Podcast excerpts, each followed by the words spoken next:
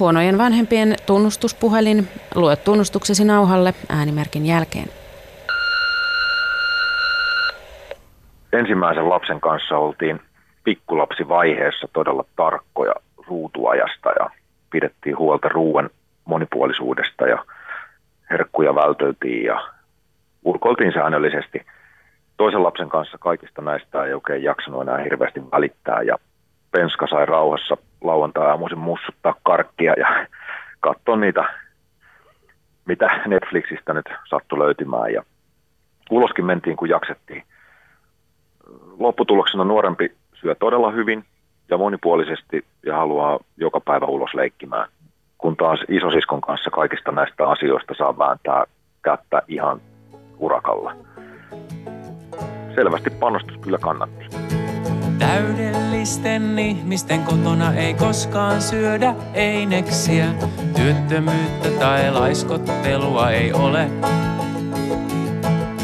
Lapset eivät missään nimessä syö sokeroituja jogurtteja ja kotona on aina siistiä. Mä olin esikoisen kanssa päättänyt, että meidän lapsi ei leiki pyssyillä. Eikä meille hankittukaan minkäänlaisia leikkiaseita.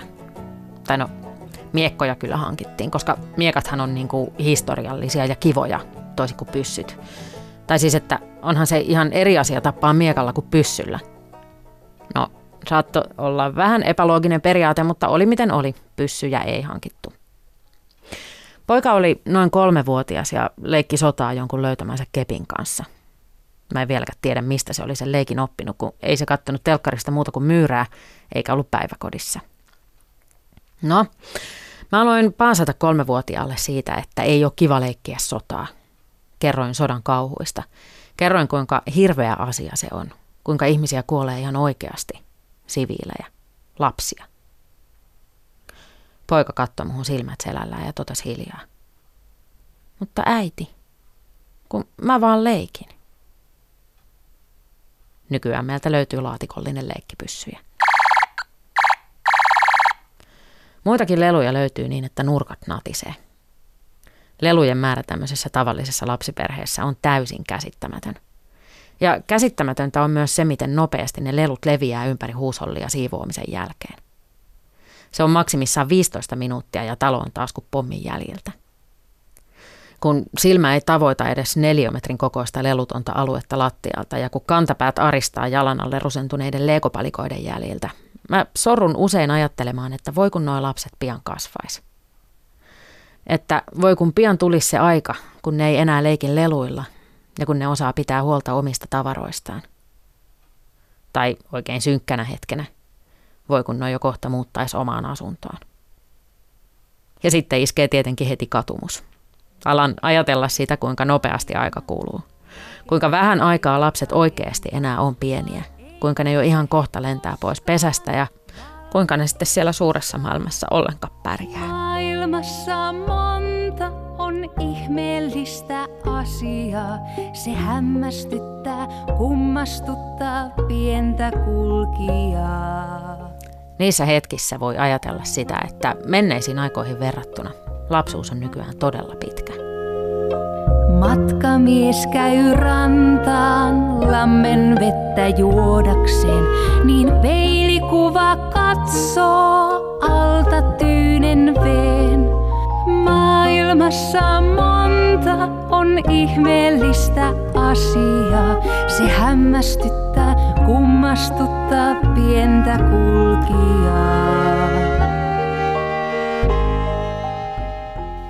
Kun Sofia oli seitsemänvuotias, hänelle sanottiin, että hän oli iso tyttö eikä saanut enää leikkiä. Häneltä otettiin pois kaikki leikkikalut, myös nukkekoti, joka sijaitsi äidin huoneessa. Leikkimistä ei kuitenkaan kielletty ja tyttö leikki kaikilla käsinsä saamilla tavaroilla, kuten nenäliinoilla.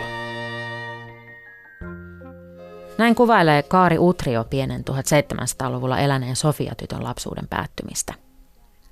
Kuvailu löytyy Utrion kirjasarjasta Familia, eurooppalaisen perheen historiaa. Sofia, josta aikuisena tuli Venäjän itsevaltias Katarina Suuri, oli ylhäisestä perheestä.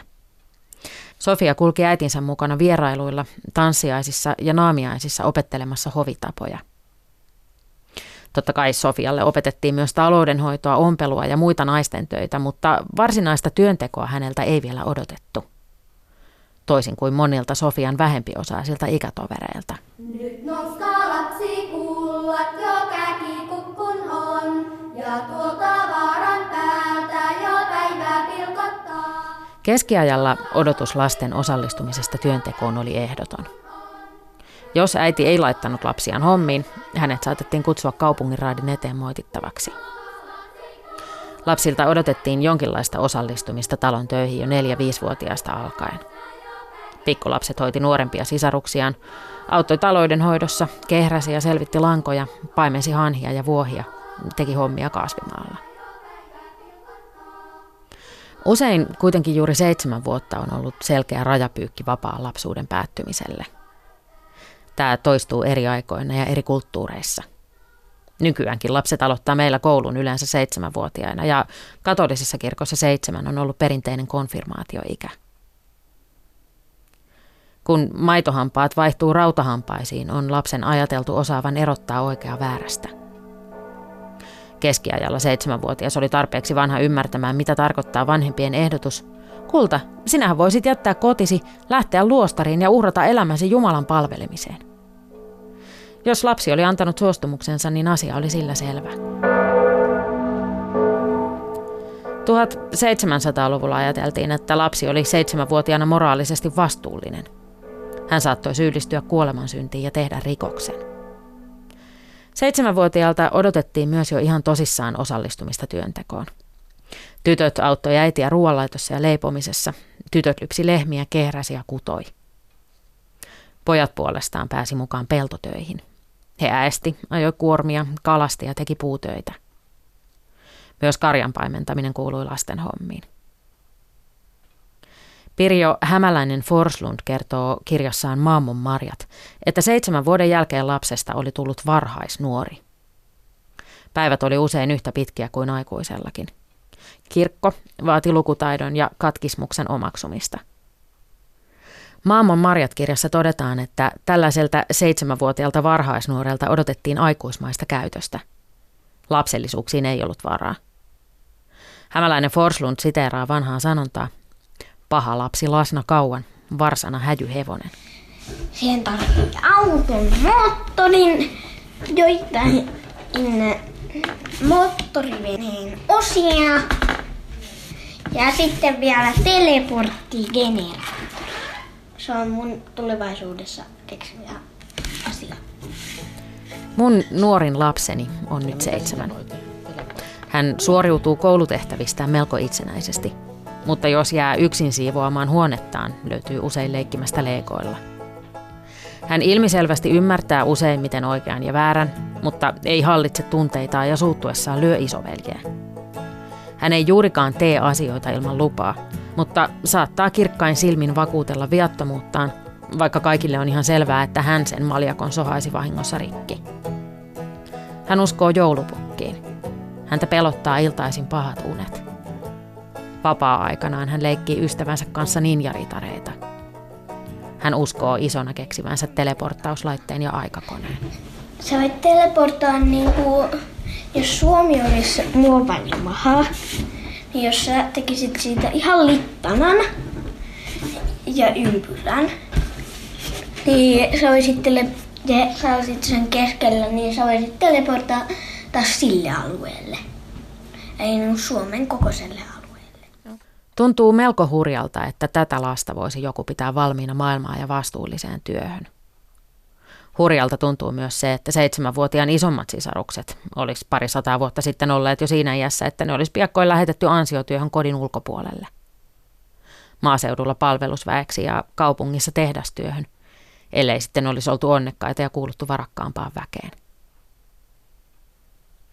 Me asutaan Tampereen kyljessä, joten meidän kakarat olisi varmaan lähetetty Finlaysonille. Ehkä se olisi mennyt jotakuinkin näin. Syksyllä oli lehdessä ilmoitus. Pumpulitehtaaseen haetaan 310-24-vuotiaista tyttöä. Se oli harvinainen tapaus. Ei niistä pumpulitehtaan paikoista yleensä tarvitse lehdessä huudella. Kyllä tulijoita on tehtaan porteilla jonoksasti. Meidän likkaa 11. Sinne sekin lähti puoliplikaksi. Siellä se vartoo salin laidalla, että pilli soi ja sitten juoksee kuin viitamaa susi. Puoliplikat vaihtaa tyhjät puolat täysien tilalle. Eihän se elanto nyt hääviä ole, mutta kohan tuo likka vähän kasvaa. Poikahan siellä on ollut jo useamman vuoden. Tuhannen ja yhden tehdaslapsen surullinen satukaupunki kuvaili Väinö Vojonmaa Tamperetta vuonna 1870. Tuohon aikaan Tampereen tehtaissa todella työskenteli 1001 alle 15-vuotiaista lasta. Alkuun lapsityövoiman käyttöä teollisuudessa ei nähty mitenkään ongelmallisena, päinvastoin. Työnteon uskottiin olevan hyväksi lasten moraaliselle kehitykselle. Muun muassa J.L. Runeberg oli varsin innoissaan lapsityömahdollisuuksista. Vuonna 1839 hän kirjoitti Borgo Tidningeniin artikkelin Finlaysonin puuvillatehtaan uudesta rakennuksesta. Kun kaikki saadaan kuntoon, voi noin 600 henkeä saada täällä toimeentulonsa. Kun nyt suurin osa niistä on lapsia, niin antaa tällainen tehdas työtä ja elatusta juuri sille osalle köyhiä, joka muuten joutuisi kuluttamaan aikaansa toimettomana ja kasvamaan paheissa. Tämä varhainen tottumus työhön vaikuttaa sitä paitsi mitä suotuisimmin heidän koko elämänsä.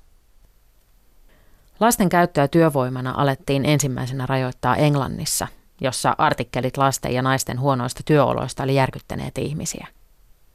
Toinen syy lapsityövoiman käytön vähenemiseen oli se, että koneiden kehittyessä tehdastyö kävi aiempaa vaativammaksi. Syntyi lapsityöttömyyttä. Lapsityöttömyyden ratkaisemiseksi lapset määrättiin kouluun. 1880-luvulta alkaen tamperelaislapset kävi alakansakoulun eikä menneet tehtaalle alle 12-vuotiaina. Hei, sinä siinä. Mitä? Mm. Huomenna sun pitää tehdä sitten joku tiskikone. En missään nimessä. Koska noin kaksi teki ne sen tänne. Mä oon vähän suunnitellut pitäväni meidän lapsille pienet kalvosulkeiset lapsityöstä ennen vanhaan. Tämän opetuksellisen hetken voisi sijoittaa just ennen sitä hetkeä, kun ollaan aloittamassa joka viikkoinen vänkäys kotitöihin osallistumisesta. Ehkä se tarjoaisi pientä perspektiiviä elämään. Varsinkin teinille, jonka mielestä tiskikoneen tyhjäys on hirveätä orjuuttamista ja rikos ihmisoikeuksia vastaan. Mä voisin vaikka siteerata vähän Runeberia siinä. Kultaseni, tämä varhainen tottumus työhön vaikuttaa sitä paitsi mitä suotuisimmin sinun koko elämääsi. Ilona tyhjäs ja Arni katto pöydän, niin huomenna on sulla sitten varmaan tiskikoneen tyhjääminen. Mutta kun mä oon kipeä, et sä halua, että mä yskin niiden astioiden päälle. Aivan totta, kun sä oot ihan hirvittävän kipeä nyt. just. Aivan! Mm. Lapsityövoiman käyttö ei ole pelkästään historiallinen ilmiö. Se on totta tässä ja nyt. Maailman työjärjestö ILOn mukaan maailmassa on yli 150 miljoonaa lapsityöläistä. Yli 150 miljoonaa. Suomalainen Eines-firma mainostaa, että meidän äidit tekee teidänkin äitien ruuat. Aika moni firma voisi mainostaa, että meidän lapset tekee teidänkin lasten vaatteet ja kengät ja kännykät ja lelut.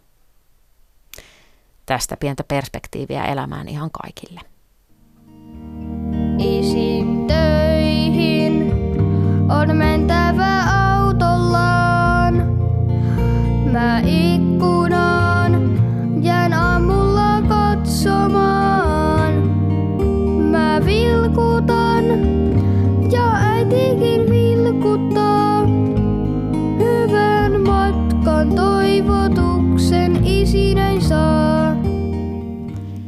Eurooppalainen lapsuus alkoi pidentyä 1800-luvulla.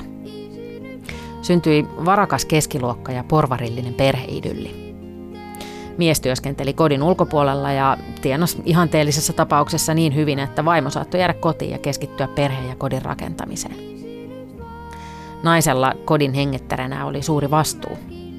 Kasvattajana hän saattoi vaikuttaa koko kansakunnan moraaliin. Porvarillisen perheidyllin myötä syntyi käsitys lastenhuoneesta, ja koska lapsiin haluttiin panostaa, niin pian myös markkinavoimat kiinnostui lapsista. Ensimmäinen lelukauppa avattiin Helsinkiin vuonna 1860. Kaari Utrio kertoo porvarillisesta perheidyllistä familiakirjasarjassaan. Kun kaikki tapahtui joka päivä tiettyyn aikaan, arki sai juhlavan rituaalimaisen luonteen. Perheateriat, joiden suunnittelemiseen emäntä uhrasi paljon aikaa ja vaivaa, syötiin aina samalla kellonlyömällä.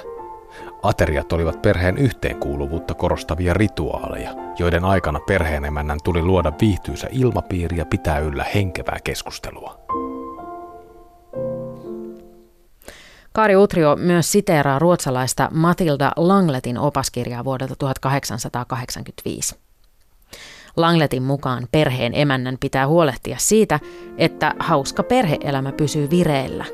Että tiedetään missä ja miten pitkät talviillat vietetään, että lukemista ja soitantoa sopivilla ajoilla harjoitetaan, että akki, nappula ja kirjainpeliä sekä muita samanlaisia huvituksia on lapsilla saatavana, jotta heistä tuntuisi koti hauskalta, eivätkä he viihtyisi missään paremmin kuin siellä.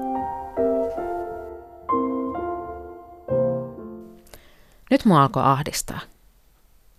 Mä tajusin just, että porvarillisen perheen ihanne on se, millainen haavekuva mun päässä on perheelämästä. Ihanteellinen perheelämä oli seesteistä ja laadukasta yhdessäoloa, siistissä kodissa, sivistävien ja laadukkaiden harrastusten äärellä. Että syötäisiin yhdessä, hyvin laitettua laadukasta ruokaa. Lapset oli siististi puettuja. Kukaan ei tappelis, vaan keskusteltaisiin laadukkaasti päivän tapahtumista.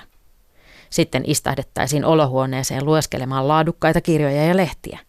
Lapset harjoittelisivat laadukkaasti musiikkiläksyjään Mozartin nerokkuudesta innottuneena. Jos joku lapsista olisi väsymyksen takia kiukkuinen, osaisivat vanhemmat suhtautua asiaan lempeällä kärsivällisyydellä ja laadukkaalla kasvatusosaamisella.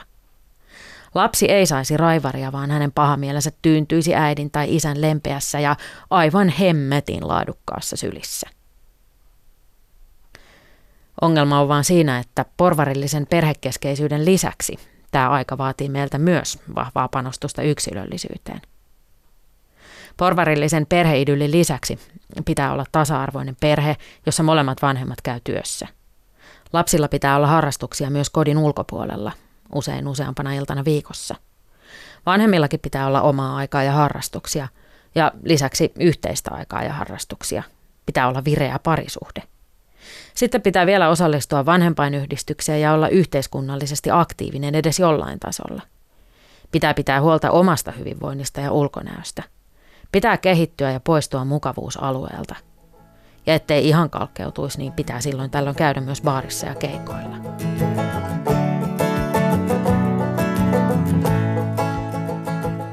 Miksi ihmeessä meidän ihannekuva perheelämästä on yli sadan vuoden takaa? Kun juuri mikään muu asia meidän elämässä ei enää ole.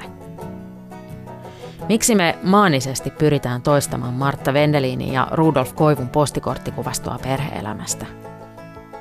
Haavekuviahan ne on olleet silloinkin. Harva sitä idylliä pystyi sellaisenaan toteuttamaan. Olisi varmaan aika maalata oman näköiset postikortit perheelämästä. Ja voitaisiin varmaan sopia, että ne kortit saa jokainen maalata ihan itse – just sellaisiksi kuin sille omalle perheelle sopii. Eikä niitä edes tarvi jakaa sosiaalisessa mediassa tai lähettää jouluna kellekään. Niitä kortteja ei tarvis vertailla kenenkään kanssa.